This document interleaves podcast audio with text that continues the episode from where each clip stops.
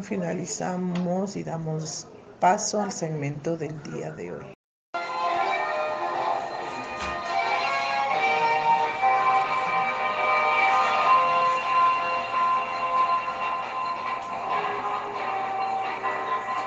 Exactamente hoy vamos a tratar sobre el desgarro muscular. ¿Quién no ha tenido un desgarro muscular? Todos, ¿verdad? Pero vamos a conocer un poquito más de qué se trata. El desgarro muscular o rotura fibral, también llamado tirón o distensión muscular, es la tensión del tejido que va acompañada de hemorragia provocada por la rotura de los vasos sanguíneos que recorren el músculo o tendón afectado, provocando un dolor de leve a intenso que dificulta o impide contraerlo. Sucede por una superelogación, exceder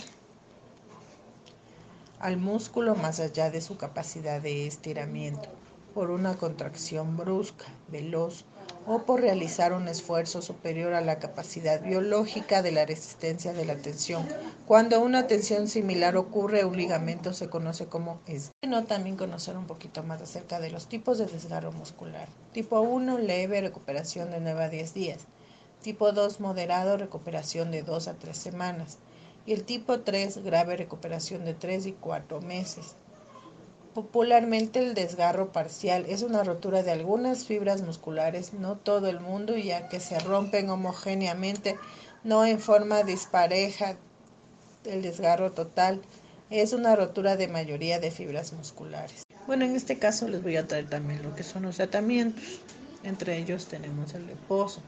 No se debe hacer actividades que causen dolor. Si el andar normal lastima, se debe reducir su duración. No se debe practicar deportes hasta que el dolor haya desaparecido. Frío. Se puede aplicar hielo en el área lastimada de 7 a 10 minutos, cuatro veces al día durante varios días. Después de la lesión no se debe aplicar hielo directamente en la piel para evitar que se extienda el hematoma y reducir la inflamación.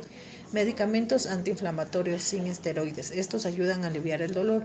Para tomar la actividad física normal se debe evaluar la respuesta muscular luego de abandonar la medicación para evitar el enmascaramiento cuando la medicación oculta los síntomas.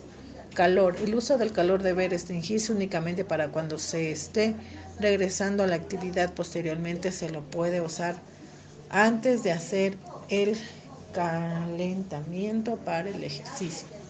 El estiramiento. Cuando el dolor agudo ha desaparecido, se debería comenzar con un estiramiento ligero hasta donde el dolor lo permita. Se debe sostener cada estiramiento durante 10 segundos y repetir hasta 6 veces, haciendo esto cada 4 veces al día.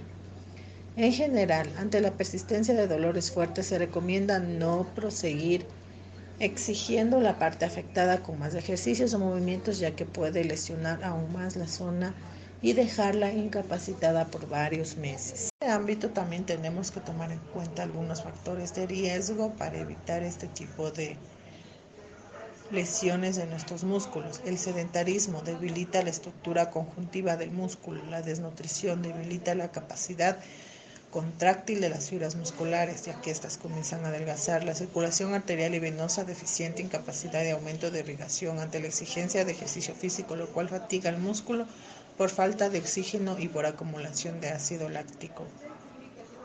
Ciertas enfermedades del metabolismo, como por ejemplo la diabetes. Realizar ejercicio físico, práctica deportiva, sin el debido calentamiento que lo previene, aunque no anula su ocurrencia, de modo que es más probable que se produzca al principio dichas actividades. Simulación traumática como una superelogación, sobreesfuerzo, o continuar un esfuerzo intenso o prolongado aún con signos de fatiga muscular. Hay que tomar en cuenta este tipo de factores de riesgo para cuidar nuestros músculos.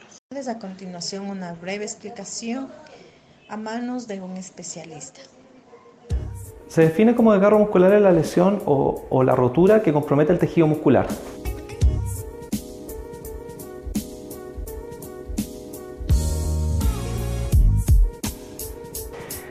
Habitualmente los desgarros más comunes que recibimos acá en la clínica son los miofaciales, que son los desgarros que comprometen el, contorno del músculo, y los desgarros fibrilares, que son los que comprometen las fibras musculares. También hay algunos de mayor gravedad en que se puede comprometer el músculo tanto parcial como completamente. Eh, los desgarros básicamente tienen dos causas importantes. Una son las causas traumáticas, o sea, directamente por un trauma, y el grupo más importante se produce atraumáticamente, o sea, sin golpe de por medio, en el contexto en que el paciente está haciendo alguna actividad física de eh, consideración.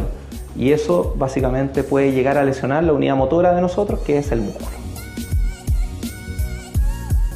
Los síntomas principales de un desgarro muscular son, uno, el dolor focal en la zona afectada. Segundo, es la aparición, que no siempre es, eh, es de regla de un hematoma o un moretón en la zona. Y el tercero es la impotencia funcional, la cojera o la imposibilidad de ejecutar acciones con el músculo afectado. ¿Qué prevención podemos hacer? Básicamente buena hidratación, buena alimentación en el contexto del deporte, buena, buena condición física en general, elongación de buena calidad y grupos musculares compensados entre sí. Esas son las condiciones con las cuales uno puede disminuir la probabilidad de que te ocurra una lesión muscular. El manejo de la lesión muscular en la fase inicial de esta, uno lo manejaría básicamente con el uso de frío local, compresión y reposo deportivo. Una vez confirmada la lesión mediante la visita a un médico que, que certifique la lesión, son básicamente ejercicios físicos de rehabilitación guiados por un kinesiólogo eh, reposo deportivo hasta que la lesión esté madura o esté cicatrizada completamente. Y en algunos casos más particulares uno puede agregar el uso de concentrado plaquetario que se coloca en la zona de lesión para aumentar el índice de cicatrización y en muy raras ocasiones cirugía para algunos grupos musculares particulares. Lo, que buscamos para el alta son dos criterios principales. Uno, el clínico, en que no haya dolor y no haya ningún signo de desgarro. Y el segundo, un imagenológico, que debe ser evaluado por el médico, en el cual no hay ninguna lesión visible o que la cicatriz está, como nosotros llamamos, madura. Lesiones pequeñas pueden estar en un par de semanas de vuelta en su deporte. Lesiones de mayor cuantía pueden pasar meses de rehabilitación antes de poder volver con seguridad a hacer su deporte. Si tienes la sospecha de una lesión muscular, el consejo es que acudas a tu médico para que te evalúe y diagnostique de correcta forma un desgarro muscular, porque con esto vas a disminuir el tiempo de, fuera, de para deportiva y vas a disminuir la probabilidad de que te vuelva a ocurrir esto. Esto terminamos. Y no olvides que todavía la pandemia sigue, hay que bajar los brazos, seguir utilizando mascarilla, lavándonos las manos y utiliza alcohol. Con ustedes, un emisor.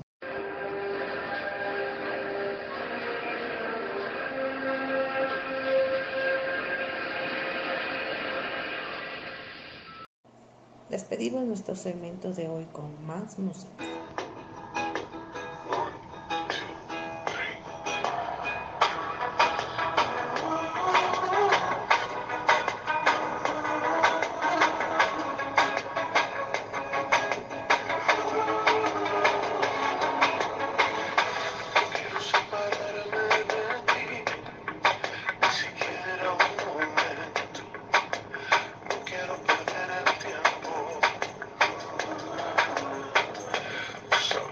to get right.